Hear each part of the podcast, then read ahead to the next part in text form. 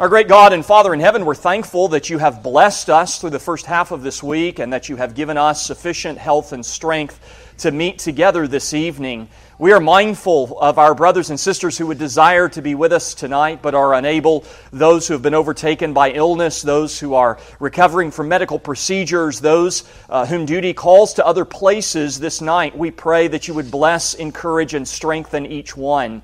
But we are thankful, God, that those of us who are here are able to be here and that your Word and your Spirit continue to strengthen, build, and help us as we seek to know who we are, who you made us to be, and what we are to be busy with in the time that we have in this present world.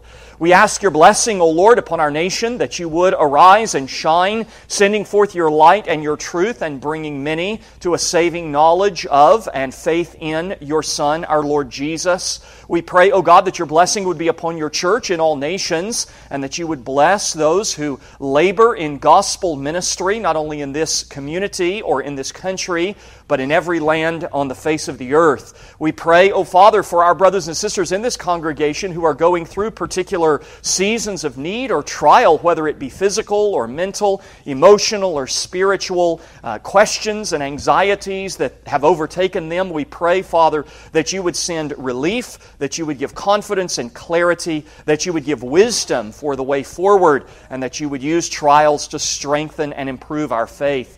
We ask your blessing now, O God, as we open your Word, that you would open our eyes and our hearts wider, that we may see more and know more and rejoice more in your truth. It's in Jesus' name that we pray. Amen. You may be seated.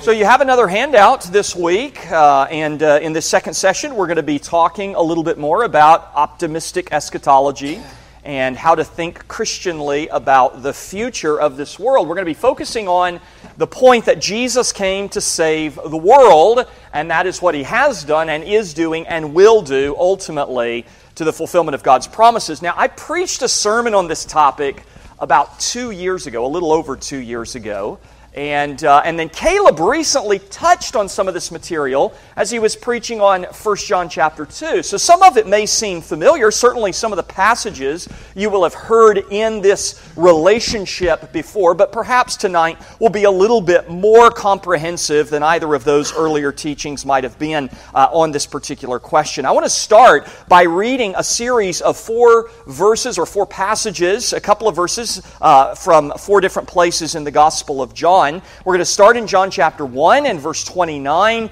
Here John the Baptist sees the Lord Jesus walking along the Sea of Galilee. It says, "The next day John saw Jesus coming toward him and said, 'Behold, the Lamb of God who takes away the sin of the world.'" Now pay attention to the language there. It's going to be really important. He doesn't say the Lamb of God who takes away the sin of the elect, although that would be true, right?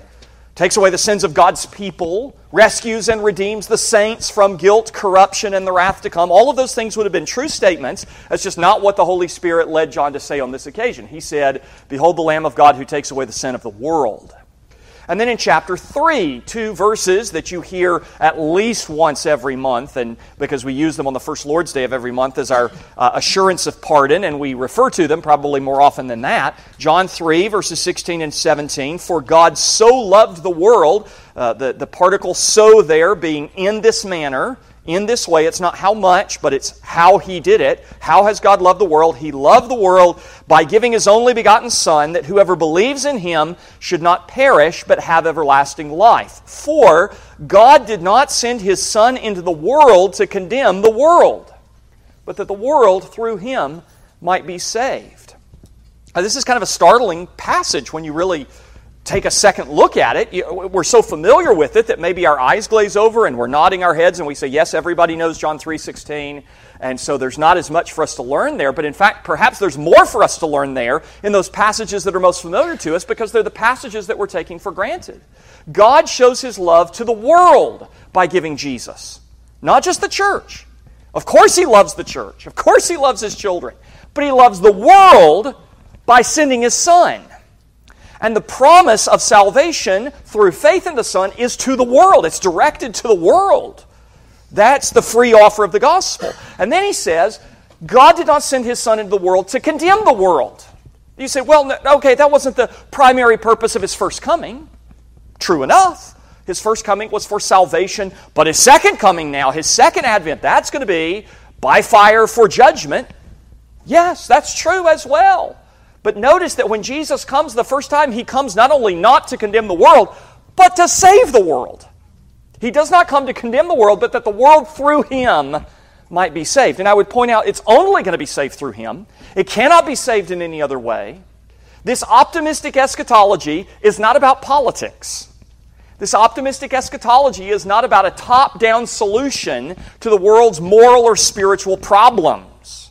The promises of the gospel, and there are many woven throughout the Old and New Testaments regarding the salvation of the world, are all written with an expectation that it is gospel conversion that brings this about, that fulfills this promise. So Jesus comes not just not to condemn the world, but actually positively to save it. In chapter six, in the Bread of Life discourse, in verse fifty-one, a passage that we're going to actually refer to again uh, on this Lord's Day coming up, uh, but in, in John chapter six, verse fifty-one, Jesus says, "I am the living bread which came down from heaven. If anyone eats of this bread, he will live forever. And the bread that I shall give is my flesh, which I shall give for the life of the world." It's the world that's going to have life. How? By partaking of Jesus. Not just the church. Now again, if you think, well, Pastor, it seems like we're moving dangerously close to Arminianism or to universalism, and everybody's going to be saved. No, that's, that's not what we're talking about. Right? We're still very committed, convictional, confessional Calvinists, but the Bible says that Jesus is going to save the world by giving His flesh to them, His body for them, and that in partaking of Him through faith, the world is actually going to be saved. And then another one out of many others that we could cite, just to introduce the topic, chapter twelve of the Gospel of John. John chapter twelve, verses thirty-one and thirty-two. Jesus immediately prior to his betrayal, arrest, arrest, crucifixion, what does he say? "Now is the judgment of this world. Now the ruler of this world will be cast out. And I, if I am lifted up from the earth, will draw all to myself." Now, your Bible, if you're reading the New King James, will say all peoples, and I think that's perfectly appropriate. I don't object to that translation at all, but peoples is in italics there because it's not actually in the original uh, language. It's implied, or so the translators believe, but, but it's all. I'll, I'll draw all to myself. And, and the picture, the analogy here of the bronze serpent, right, being lifted up on the pole, and all men lift their eyes to the symbol of the curse, the serpent, who is, who is the instrument of death, the accursed one, is now bringing life to those under the curse. And Jesus says, if I am lifted up, then I will give, or I will bring, rather, all to myself. Now, there's many other passages that we could read. Uh, we mentioned Caleb's sermon recently in First John chapter two. I've cited that on your notes. I'm not necessarily going to take the time to read it right now. But, but he, John speaks there of Jesus being the propitiation, not for our sins only, but also for the whole world. Or we can think about what Paul says in First Timothy chapter two, that God desires, you know, there's, there's one God and a mediator between God and men, the man Christ Jesus, who gave himself a ransom for all, because God's desire is that all should come to repentance. And similarly, in chapter four of that same epistle, First Timothy chapter four and verse ten, Jesus is the Savior of all men, especially of those who believe. And you read First Timothy four ten, if you're, if you're paying attention, you might be thinking, well, Paul, didn't you mean to say he's the Savior only of those who believe?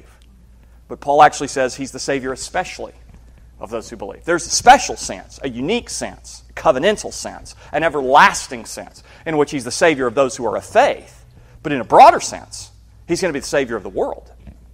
Now, what does this mean? What is this promise, really, that we're thinking about tonight? I, well, a couple of years ago, when I when I preached on this topic the first time, I, I shared with you the work of kind of the standard scholarly Greek lexicon, B D A G's third edition, uh, because this word world is, has, has a large semantic domain. It has a large semantic range. It's used many different ways in the Scriptures and in early Christian literature. And of the eight definitions, possible definitions, that B D A G gives for this word, the last six of them are particularly relevant for our study this evening, and I'll read those here. They're on your worksheet as well, or your, your handout. It could mean, the word, world, that is, could mean the sum total of everything here and now, the world, the orderly universe. Or, secondly, the sum total of all beings above the level of the animals. In other words, it can have kind of a, a, a human and angelic connotation. Third, the planet Earth as a place of inhabitation. Fourth, humanity in general. Fifth, the system of human existence in its many aspects. Here, we're not just thinking about human beings, but we're thinking about human culture. Human, hu- the, the societies, the traditions, the history that has been built by humanity. Uh, much of that culture, by the way, in Scripture is described as evil, right? It's, it's corrupt. Uh, it's do not love the world, neither the things in the world. And it's speaking not about the, the uh, good aspects of humanity, and it's not speaking about people per se, and it's not saying you should hate the rock that you're living upon as you spin around the sun, right? Uh, but, but it's saying that that worldly system, that evil system, is not something that we are to love as God's people. And then sixth and finally, it can refer to the collective aspect of an entity, the totality, the sum total. Remember, we've said many times before, words do not have meaning, they have semantic range, and we're not trying to sound like postmodernists, we're just echoing your junior high grammar teacher when we say that. Uh, a term has meaning. A term is a word in context. So whenever you're asking yourself the question, what does this word world mean, you have to say, well, in which passage? Because God so loved the world, but John says you're not to love the world.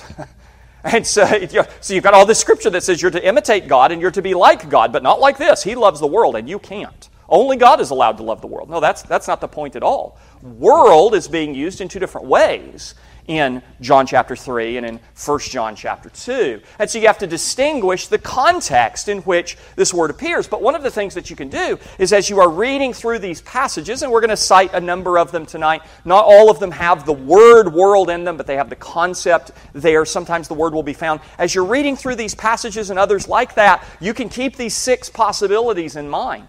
And you could try to plug those into the context. Read a little bit more broadly. Read the paragraph. Read the chapter. Read the book in which it appears. And ask yourself the question, what is the significance of the word world in that case? Sometimes it refers to people.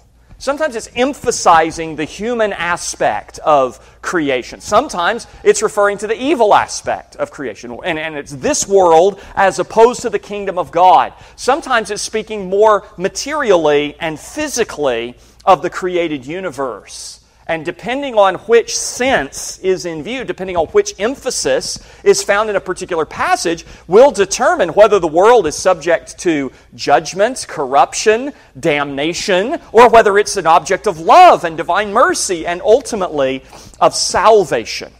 And I'm not suggesting that the word world can mean radically different things, as if there's no connection whatsoever. It seems like some of these ideas are almost polar opposites, but that's not necessarily the case. They are related ideas. But what, what Scripture is doing is it's saying that there are aspects of creation that are going to fall under judgment and, and be removed in order that other aspects of the same creation might be redeemed, might be recovered.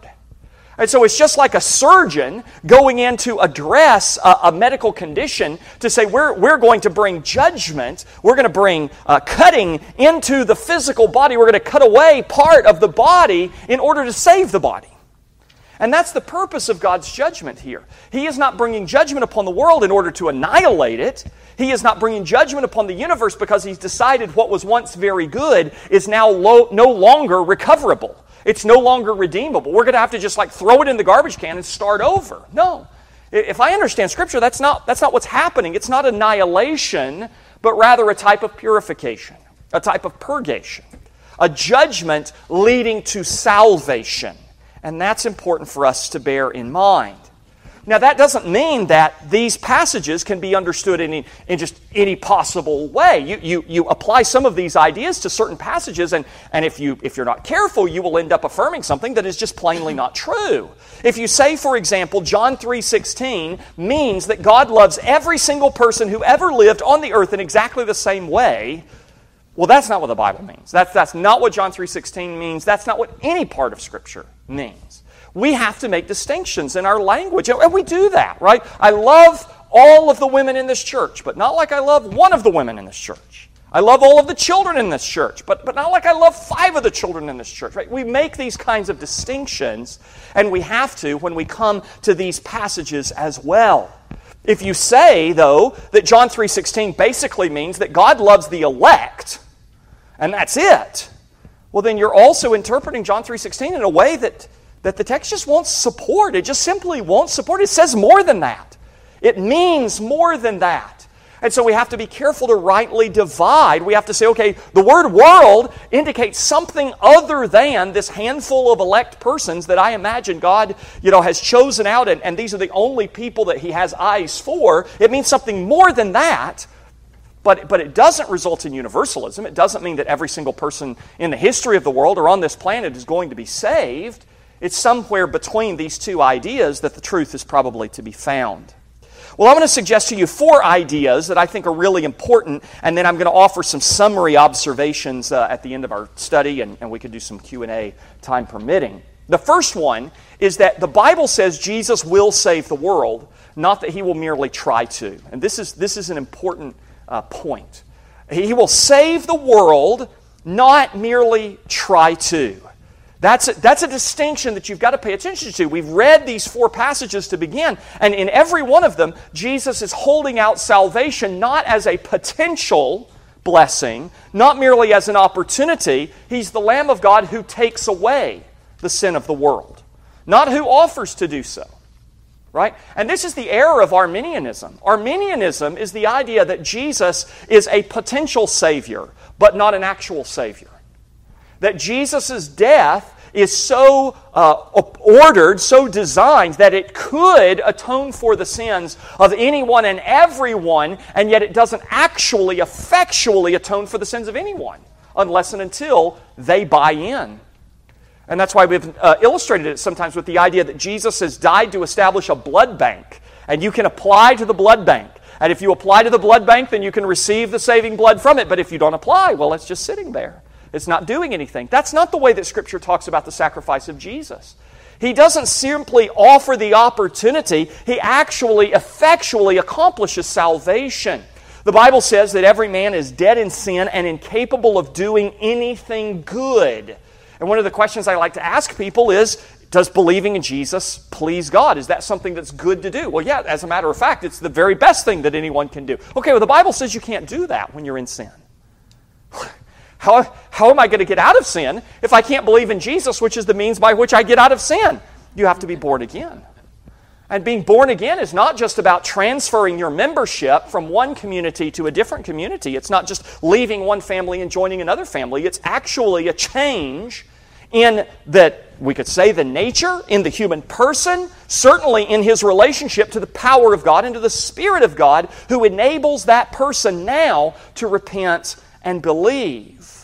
And so the Lord is not saving the world kind of by half measures. He's not just offering this potential salvation and hoping that eventually many people will avail themselves of it. He doesn't just give a person enough grace to choose to go to hell. Like, I'm, I love you so much, I'm going to give you the freedom to damn yourself. That, that's not what, that's not what the Lord's doing. He's loving us by drawing us to Himself. Like the same way a warrior grabs a sword and pulls it out of its sheath, the same way that a man goes to a well and he lowers a bucket on a rope and he pulls the water up, whether the water wants to come or not. It's this effectual, enlivening, redeeming, converting grace. That's what God is doing. So the Bible doesn't say that Jesus is simply trying to save the world, or that He's hoping to save the world, or that He's doing all that He can to save the world. These are ideas, again, that a lot of sincere evangelical Christians have, that Jesus is just kind of wringing His hands, doing all that He is able to do, but not able to ultimately close the deal. It's not a potential salvation, it's an actual promise of salvation. Now, secondly, a lot of Reformed preachers who fully understand everything that I just said, and, and I think would affirm everything that I just said, will often apply a different set of kind of interpretations to the relevant passages here and say that these verses are about Jesus saving all kinds of people from within the world. In other words, the promises of worldwide salvation, the promises of a global salvation, are promises that extend beyond the nation of Israel. and that that is the primary sense of these passages. Now, before you dismiss that out of hand, I want you to realize there is something true and very important there. But this is a much bigger issue in the first century church. It's a much bigger issue in the pages of Scripture than we might have uh, you know, immediately recognized. That Israel has always been God's covenant people. And so the blessings of the covenant, the blessings of grace have always been oriented toward Israel. And, and, and the idea that Gentiles can be fellow heirs, members of the same covenant, recipients of the same blessings, that's a radical idea. In fact, in Ephesians chapter three, Paul describes this as the mystery of the gospel that was hidden from the foundation of the world, but a mystery that has now been made known. Namely, that the Gentiles are fellow heirs with the Jews. And, and oh, by the way, that unbelieving Jews are cut out of the tree. This is Romans chapter eleven. The unbelieving Israelites are cut out of the covenant. The believing Gentiles are grafted in. And your word for Gentiles in Scripture is, is really just from a word that means nations. And so many Reformed preachers will say when the Bible is talking about Jesus saving the world, it's referring to all kinds of men. People from every nation, people from every tribe, speaking every language, from every generation. This idea of a Catholicity or universality to the work of salvation. And it is definitely true, and it is definitely important. Anyone and everyone who believes in Jesus is counted by God as a son of Abraham. And so there is a sense in which this global aspect is referring to that universality of the covenant of grace. But I want to suggest to you that the same way that Arminianism fails to adequately explain these promises, I think that a lot of Reformed preachers who kind of just land with this one explanation or something related to it are not really being any more effective. Because the Bible does in fact say more than that Jesus saves both Jews and Gentiles. Maybe you could. Maybe if you had a, a few of these passages, you could explain it that way. Maybe you could say there's something in the context there that suggests that what's primarily in view is, is the Jew and Gentile issue. I would suggest that that doesn't seem to be the issue in the fourth gospel. That doesn't seem to be the issue to me in First John. I have a lot of Reformed commentaries that treat First John chapter two and Jesus being the propitiation of the whole world in terms of the Jew-Gentile divide. I think that's a true point. I just am not sure it's John's point. And when John the Baptist says, "Here is the Lamb of God who takes away the sin of the world," I'm not sure that John has in mind just, just Gentile elect persons, because the Gospel of John really is more cosmological than Matthew or some of the other epistles might be. The Bible says that Jesus saves the world, not that He saves people who are in the world. Now, it's true that He saves people who are in the world. We're not saying that that's not the case, but, but we're just pointing out that these verses say more than that. It's not just saying, "Behold the Lamb of God who takes away the sin of some of the people in the world." It says He takes away the sin of the world. The world is the one, is the entity that has the sin that is being lifted and carried away. It doesn't just say that Jesus is saving worldly people. That's the way that a lot of Reformed commentaries handle John chapter three and verse sixteen. God so loved the world. He loved worldly people. He justifies the ungodly. Well, yeah, that's true. I mean, like, who wants to disagree with that? Like, who, who is going to read that commentary and say, "Nope, that's not it"? Obvi- obviously, yes, Jesus saves ungodly people. He justifies sinners. He comes to call sinners to repentance. But that's, frankly, that's not what's being said in John chapter three, verse sixteen. God so loved the world. He loved the world, not just worldly people, not just worldlings. And Jesus saves the world. Scriptures don't merely restrict the blessings of grace and the work of Christ to a select number representing a larger community. It directs the promises of salvation as well to the world, to the universe, to everything. That doesn't mean everyone will be saved, but it does mean that creation will be. Third, Jesus will save the world, not just a handful of people in it. Now, we dealt with this last week in the Q and A. Uh, the question came up about these two passages that refer to only a few being saved. And I said we would come back to this in the study, and this is the most natural place to do it. So let me point you to, do, to these two passages. Let's turn there and look at Matthew chapter seven, verses thirteen and fourteen. Matthew chapter seven, verses thirteen and fourteen. This is in the Sermon on the Mount. And these are this is a great question. A lot of people, they, they have difficulty with this idea that Jesus is going to save the world because it sounds so big, it sounds so global, and, and they think that the Bible says so clearly that only a few people are going to be saved. And here's the first of two passages that seem to, to say that. Matthew chapter seven and verse thirteen. Jesus says, "Enter by the narrow gate, for wide is the gate and broad is the way that leads to destruction, and there are many who go in by it. Because narrow is the gate and difficult is the way which leads to life, and there are few who find it." Well, I mean, we want to strive to enter by the right path. There are two ways, Scripture and the later early church fathers say. There are two ways, one that leads to life, one that leads to death, right? But here Jesus says that there will be many who go by the broad gate that leads to destruction, and few who find the narrow way that leads to life. But did you pay attention to the context? In the context more broadly of the Sermon on the Mount, Jesus is clearly attacking and overthrowing the false teaching of the rabbis, the errors of the Pharisees. You have heard that it was said, but I say to you, right? You have heard that it was said this, and, and this will be something that Moses said and something else that Moses didn't say. And Jesus is correcting the errors of the fathers, the errors of the traditions, the oral law of Judaism that's been developing for some time at this point. He's been doing that since the beginning of the Sermon on the Mount in Matthew chapter five. In fact, he says at the end of Matthew chapter five that, that you are to be perfect as your heavenly Father is perfect. Or earlier in chapter five and verse twenty, your righteousness must exceed the righteousness of the scribes and the Pharisees, or you will not enter the kingdom of God. And it's in that context that you now come at the end of the sermon to this kind of language. And notice what immediately follows. Beware of false prophets. Who's he talking about? The same teachers that he's been talking about all along. Look at the next paragraph. "Not everyone who says to me, 'Lord, Lord,' shall enter the kingdom of heaven, but he who does the will of my Father in heaven.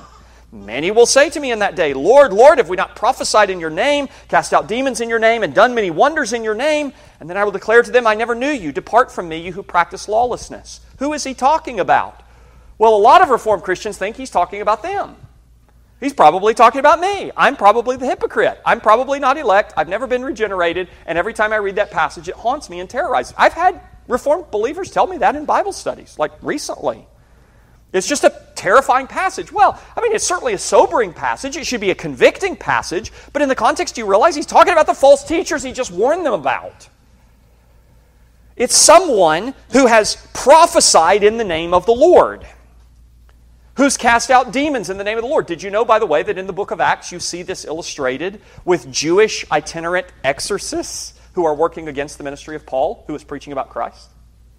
It's those who do wonders in his name, as many of the false teachers profess to do. And Jesus says, there are going to be many people like that. And I say, I never knew you. Depart from me. So when Jesus is talking about the narrow way and the broad way and many going to destruction and few finding that narrow way to life, I think in the context of the Sermon on the Mount, Jesus is clearly talking about the contrast between the religious leaders in Israel in his day and those who would ultimately come to faith in him as the gospel moves throughout the whole world. But to confirm that, let's go over to Luke chapter thirteen for a minute. In Luke chapter thirteen, I want you to notice, beginning in verse twenty-two, that you have a parallel passage. It's not parallel in the sense of being from the same time period. It's not another account of the Sermon on the Mount, but it's parallel in content, in substance. And look what, what it says, beginning in verse twenty-two of Luke chapter thirteen.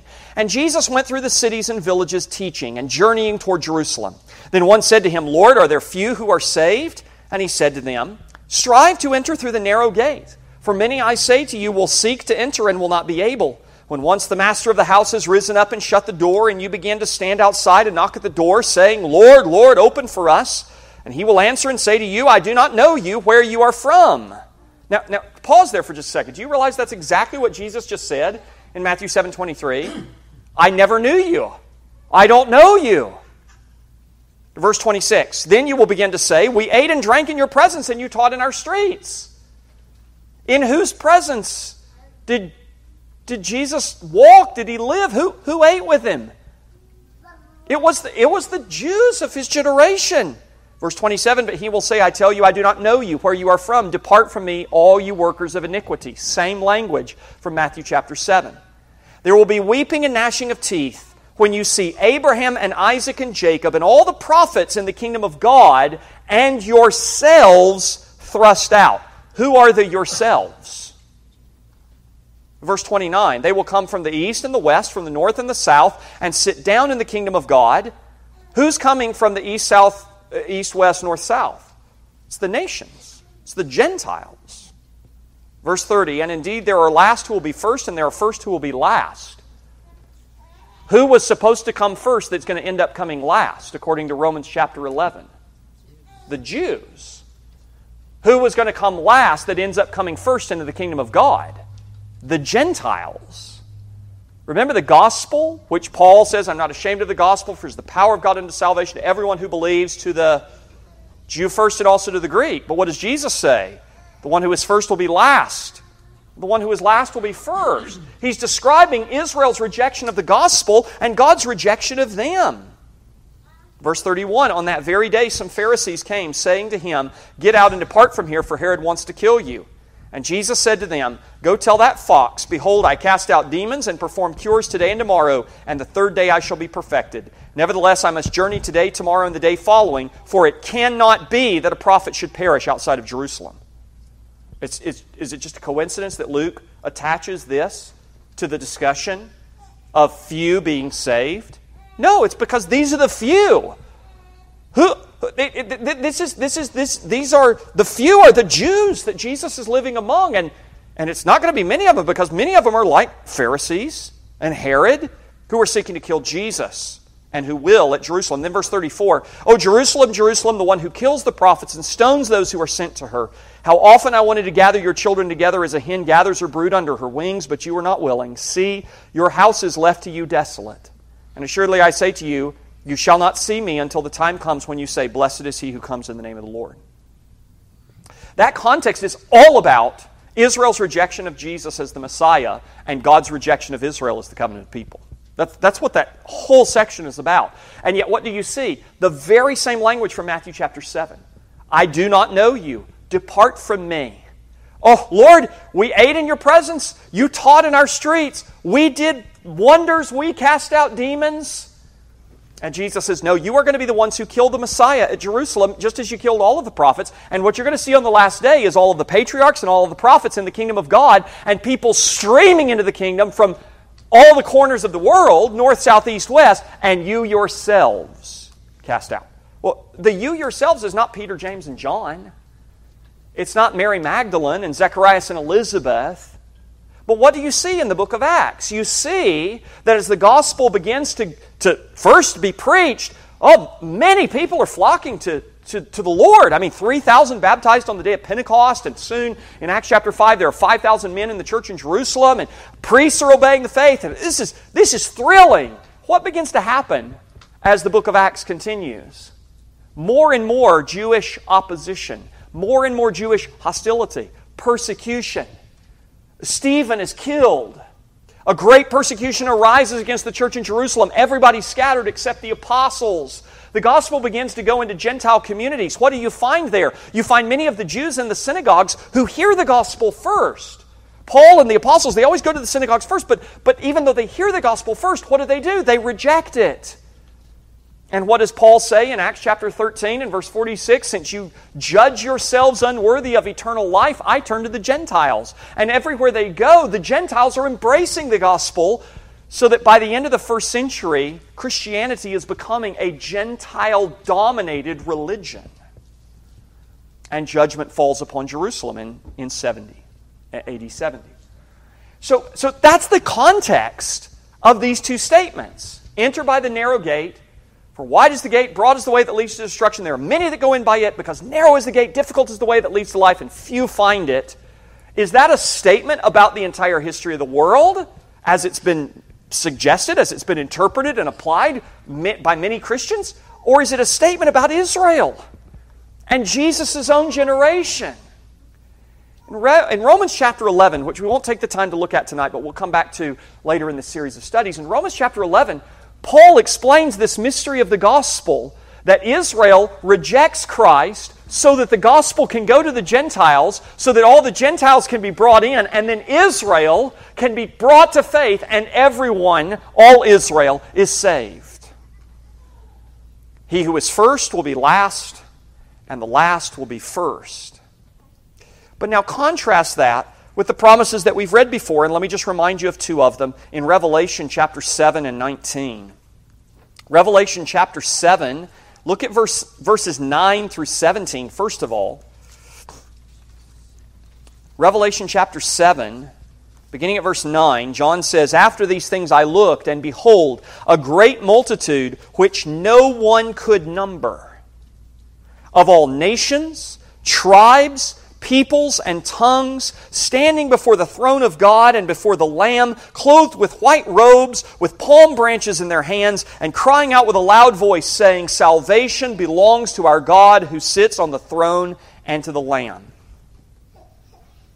And in the discussion that follows, one of the elders talking to John explains who these are. Verse fourteen, "These are the ones who come out of the great tribulation and washed their robes and made them white in the blood of the Lamb. Therefore they are before the throne of God and serve Him day and night in His temple, and He who sits on the throne will dwell among them. They shall neither hunger any more nor thirst any more. The sun shall not strike them nor any heat. For the Lamb who is in the midst of the throne will shepherd them and lead them to living fountains of waters, and God will wipe away every tear from their eyes." And how many are there? "Few there be that find it." No. Verse nine, "A great multitude which no one could number." And who is included in that multitude? Every nation, all tribes, all people groups, every language. So many people that they can't be numbered. Now I assume God knows the number of them, but nobody else can count them. That's a picture of the saved. Now go over to Revelation chapter nineteen. You'll see the same thing.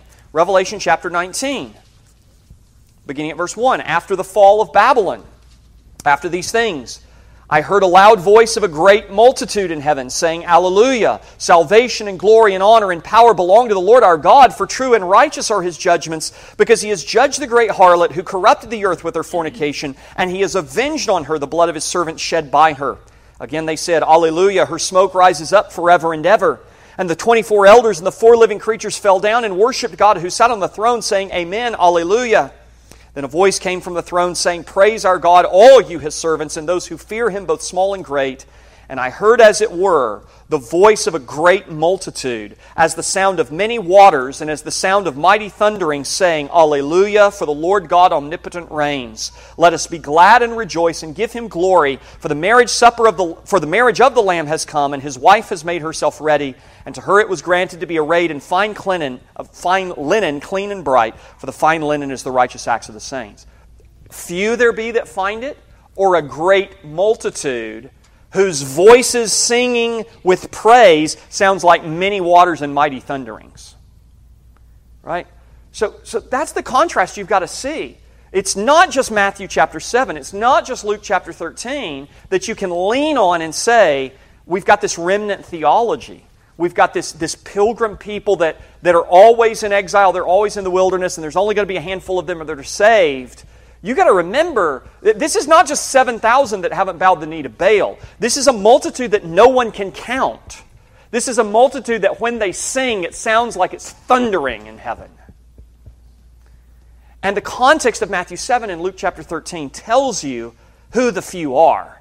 It's a few from among the Jews in Jesus' day. And in this, and in this early period of gospel ministry, Paul, Paul makes the point in Romans nineteen and eleven. He says, God hasn't rejected His people. I'm an Israelite. I'm a Jew. God hasn't rejected the Jewish people. This is not about Jewish hatred. This is not anti-Semitic. This is, this is recognizing that the Jews rejected Jesus as the Messiah, and only a few of them embraced Him, relatively speaking. Many of them rejected Him and are lost. And it grieves Paul. He says, I wish I could be condemned if only they could be saved.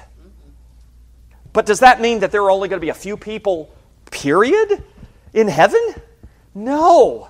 It's going to be more people than you can possibly count. Fourth, and finally, before we get to the summary, Jesus will save the world, not just sinners from the world. And there's an important distinction here. He's not just saving people out of the world or bringing them away from the world. He's saving the world itself. Jesus did not die in order to forgive the sins of a handful of people or of many people, only to extract them from the field and then surrender that ground to the enemy. And I don't think I see anything in, in Scripture suggesting that He came to annihilate the creation that He once called very good. God doesn't change His mind about creation because of the fall. Romans chapter eight says that He is the one who subjected it to the curse in hope of its deliverance, in hope of its restoration. Notice Romans chapter eight. We've read this passage many times, but it's good to be reminded of it. It's in Romans chapter eight, beginning at verse nineteen. Romans chapter eight, beginning at verse nineteen. For the earnest expectation of the creation eagerly waits for the revealing of the sons of God. For the creation was subjected to futility, not willingly, but because of Him who subjected it in hope, because the creation itself will be delivered from the bondage of corruption into the glorious liberty of the children of God. Now notice, notice what he says there. Creation is subjected to futility. That's not just men. That's not angels. That's the ground. That's exacerbated pain in childbearing. That's thorns and thistles when you are trying to plow a field and grow a harvest. But the creation was subjected to a curse in hope, verse twenty. Why? Because the creation, verse twenty-one, will be delivered. Delivered by destruction? Delivered by annihilation? No, delivered into the glorious liberty of the children of God. So all of the saints get to go to heaven, and the, the material universe gets blown into smithereens. You're set free. Like all of your atoms, just immediately, or vaporized, pass out of existence. No, that's, that's not what he's saying. He's saying the freedom of God's children, the creation itself is going to share in. Narnia's not going to be polluted anymore. Right? You're not, you're not going to have cancers. You're not going to have natural disasters that harm the Lord of creation, God's image bearer. Creation's going to share in that liberty. Verse twenty-two, for we know that the whole creation groans and labors with birth pangs together until now. Not only that, but we also, who have the first fruits of the Spirit, even we ourselves groan within ourselves, eagerly waiting for the adoption, the redemption of the body.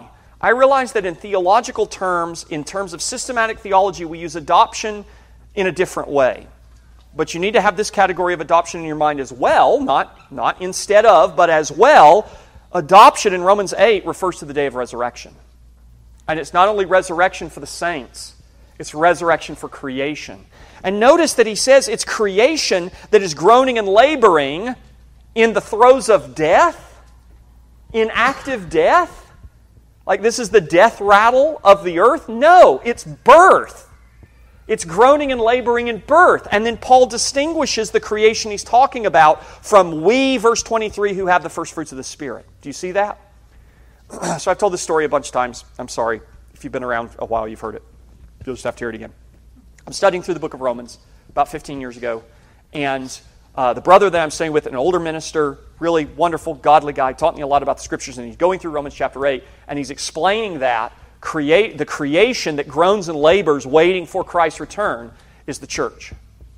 I'm like, well, but but doesn't he but doesn't he distinguish like creation groaning? I'm, I'm genuinely confused. Like I'm not trying to correct him. I'm just genuinely confused. How does that make sense of the passage? Like we who have the first fruits, we also groan, but creation is groaning first. Creation is groaning, and we who have the Spirit also are groaning. So so who who's groaning besides Christians? It's not the unbeliever that's longing for Jesus to come back. The unbeliever, when they see the wrath of the Lamb, are going to call to the mountains to fall upon us and hide us. Like they're not longing for that day. The demons are not longing for that day. In Luke chapter eight, the demons are saying to, to the Lord, have you come to torment us before the time? They're not looking forward to the day that they know is coming.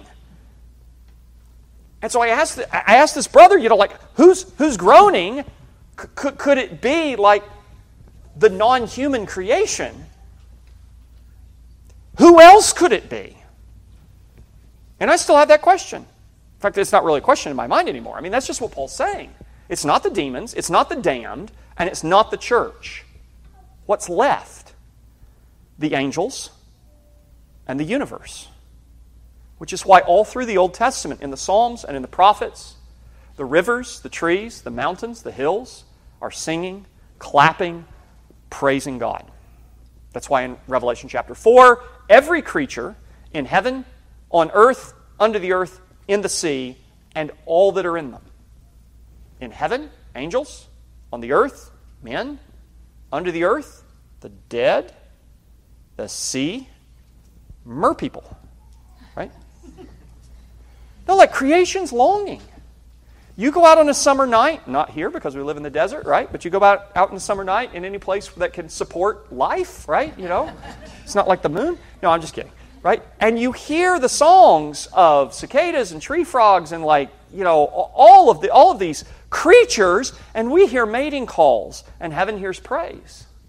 Creation is longing for the return of the Creator because they are groaning under the curse. The animals did not disobey God. They're still on His side. That's why they sometimes eat men. Verse twenty-five. Verse twenty-four, we were saved in this hope. What is our hope? It's to go to heaven when I die. No, it's not. I do think you will go to heaven when you die. I realize that there are some Reformed teachers that are kind of moving away from that, kind of pushing that at arm's length. That's, I'm not, I'm not in that camp. I think you will go to heaven when you die, and you will see the face of Jesus, who's the only one who actually has a body up there, except for maybe Enoch and Elijah. But that is not your hope. Your hope is not to go to heaven when you die, and it's certainly not a rapture before a seven-year period of tribulation. Your hope is the return of Jesus, the resurrection of the dead, and the deliverance of creation from the bondage of curse. We were, for if we hope for what we do not see, we eagerly wait for it with perseverance. Over and over and over, we can see this in Scripture. It's all through your Bible. The world is going to be saved. Not just sinners who are in the world presently, they'll be saved too, but the world is going to be saved. It is going to be saved from the curse of sin. It is going to be saved from the presence of evil and evildoers. It is going to be saved from the harm, both natural and moral, that results from sin and its curse. The world will be saved. And that's true in a very large, far-reaching sense. So what does it mean, just to, to kind of draw things to, together for tonight? What does it mean when we say that Jesus will save the world? Well, let me give you three points and then four things that I think we can expect. One, it means that He will save all kinds of people. Jews and Gentiles, slave and free, rich and poor. He's going to save all kinds of people through faith because that's the only way people are saved. Again, we're not talking about political change. We're not talking about uh, you know, environmental programs. We're not talking about saving the world by, in, in a lot of the ways that progressives talk about saving the planet. We're talking about saving the world through gospel ministry. Because, by the way, what, what do Christians do who are taught to believe in Jesus as the Lord of heaven and earth and themselves as His image bearers appointed to rule in the world? Well, they, they become conservationists. They become faithful stewards. They begin to take care of things better than they otherwise would. Right? So, so there's, there's a beneficial aspect, but it's only through faith. It's only through faith that salvation comes. Secondly, we can believe that He will save the mass of humanity. That's what the Bible seems to say, an innumerable multitude. And I would suggest, although I have not, I've not tried to elaborate on this, I didn't think I would have time for this tonight, I would suggest that Jesus is going to save more people than will be lost on the last day. And I realize that for a lot of folks, the math doesn't seem to work for them. They imagine, you know, there's seven people, seven billion people on the planet right now, and just how, how can you possibly imagine? I think there are some things that we could say about that, and maybe we'll come to that later in our course. But if you imagine how far-reaching the work of Christ could possibly be and how many generations there may be that yet remain, um, I, I think that those passages in Revelation are suggesting that there are more people in heaven than there are in hell. Because after all, hell is also depicted in the book of Revelation, and you can, you can look at that, and, and it doesn't seem like they have equivalent populations. Third, we can expect that Jesus will save the physical universe from the curse and corruption of sin in the presence of evil. Now, what will that exactly look like? I don't know. I, I'm not suggesting that I've got all of the answers there, and I think that I know that every time God has fulfilled a promise like this, it's caught God's people off guard. It's taken them by surprise that we don't anticipate the Lord's work very well in that way. But it does seem to be the clear implication of these promises of Scripture. So what can we expect? Four things. Number one, more and more people will come to believe in Christ as the nations become disciples of Jesus. Uh, that is going to be something that we're going to look at, particularly starting next week and over several of the other topics that we have for this study. But more and more people are going to come to faith as the ends of all the earth will hear and fear and turn to the Lord, as the nations flock to Jerusalem to hear His law and to walk in the light of the Lord. Secondly, the world will more and more come under the influence of the gospel and the law of God. Now, you say, well, how, pa- Pastor, how can you say that? I think that the Bible says that. We'll show you those passages as we develop it. But but it's also partly, it's just, it's just uh, you know, it just logically makes sense that if d- the nations are discipled by teaching them to observe everything that Jesus has commanded, then suddenly all of these disciples are having to ask themselves the question, how do I serve Jesus in my own vocation? How do I serve Jesus as a teacher? How do I serve Jesus as a plumber? How do I serve Jesus as a police officer? How do I serve Jesus as a judge? How do I serve Jesus as a governor? And so there is a sanctifying influence because the gospel and the law of God is going to all places. Third, again, I think more people are going to be saved than lost on the last day. I think that's something that we should expect. I think that's something that we should hope for. I think that's something we should pray for. And fourth, the universe will be purified with a fiery judgment. The Bible definitely describes something like that, but then be regenerated and resurrected in a glorified state. And I would simply point out that God's already started that with you. He starts the new creation with Jesus. Jesus' resurrection is the beginning of the new creation. The Bible says that if any man is in Christ, he is a new creature. Old things have passed away. All things have become new. So you have entered the ark. You have passed through the waters of judgment in your baptism. And the ark has opened now, and you are in a new world. And so what God has begun in your heart and in your life, He's going to do to the world. And we see that in passages like Second Peter chapter three. Let me finish with this quote, and then we'll close with prayer. This is from Ken Gentry's little book, Postmillennialism Made Easy. He's written a number of things on this topic, but this is a simple little primer. He says this, quote, "Postmillennialism teaches that a time is coming in earth history, continuous with the present and resulting from currently operating God-ordained spiritual forces, in which the overwhelming majority of men and nations will voluntarily bow in submission, or excuse me, in salvation to the Lordship of Jesus Christ. This humble submission to His gracious scepter will issue forth in widespread righteousness, peace, and prosperity. Scripture's eschatology is victory-oriented. This is the message of both the Old and New Testaments."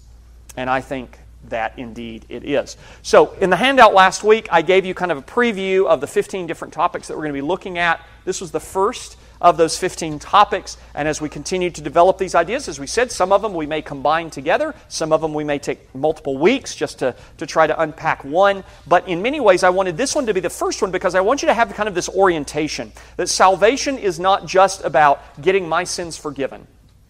It's not just about my personal relationship with Christ. It's not just about going to heaven when I die. That the work of Christ and the promise of salvation is cosmic. It's global. It's universal. It's creational. And if you have that kind of an orientation in your thinking, I think it will help you a lot as we move through the rest of what we have planned to cover.